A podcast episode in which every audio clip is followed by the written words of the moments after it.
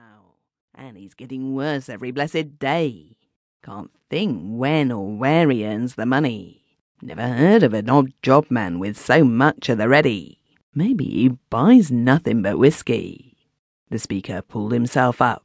But you was ringing, gentlemen. We was, Mr. Flett.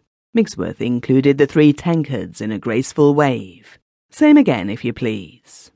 As Mr. Flett proceeded to collect the tankards, Butters, as one waking up, laid a hand on his, muttering, No more for me. Must be getting home. Tut, Mr. Butters, said Migsworth. You need another. We all need another after what we've gone through this day. Take his tankard, Mr. Flett. And mind you, Mr. Flett, I don't wonder at Breen going it hard after all he's gone through, losing his only friend. Both shiftless chaps. Still.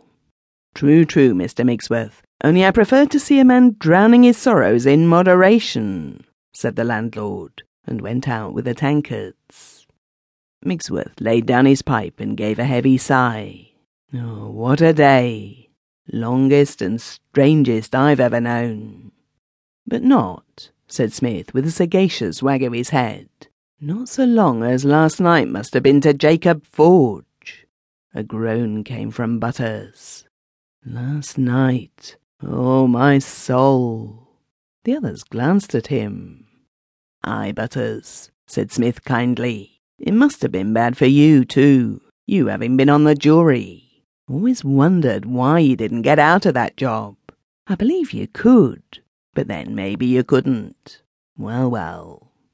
With an attempt at cheerfulness, and here's the three of us, sitting round this table for close on three hours, chatting about most everything but the thing we're thinking on. Well, as two single men and a widower without offspring, observed Migsworth, it wouldn't be natural to sit alone in our houses, dumb and thinking of Jacob Forge, our neighbour that was. I, for one, couldn't do it. Oh, oh, cried Smith in a sudden burst of emotion. To think that at eight o'clock of this blessed, I mean cursed morning, Jacob Forge was hanged by, by the neck until he. Butters made a fluttering gesture of what might have been protest, and Migsworth said, Hush, Mr. Smith. No need for to go into the painful details. Forge has paid the penalty of his crime, having been found guilty by a jury of good men and true, including our worthy neighbour here, William Butters, who. Butters sat up. I must be getting home.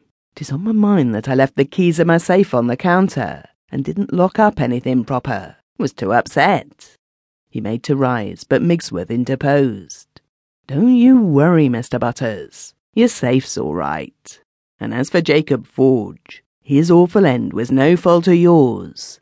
He had a fair trial and full justice. We can pity him, though none of us ever liked him.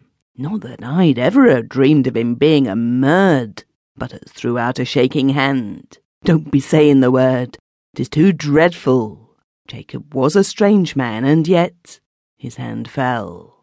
Still, we got to remember that the jury gave him guilty because of the evidence. That's it, cried Smith.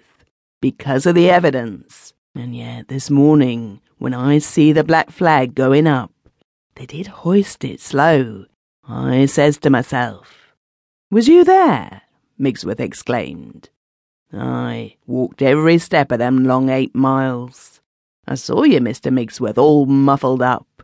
'Twas a bitter morning, though was muffled up myself. And you, Mr. Butters. I thought I saw you too. The shaggy head of Butters went lower. I went to pray, he whispered, to pray that the black flag might not go up. Oh, my soul. Now that was a strange thing to do, said Migsworth. And just then the landlord entered with the tankards. We're talking of the melancholy episode of this morning, Mr. Flett. Ah, yes, yes. Very shocking, to be sure. Very shocking, Mr. Flett replied, picking up the coins put down by Migsworth. Thank you, sir.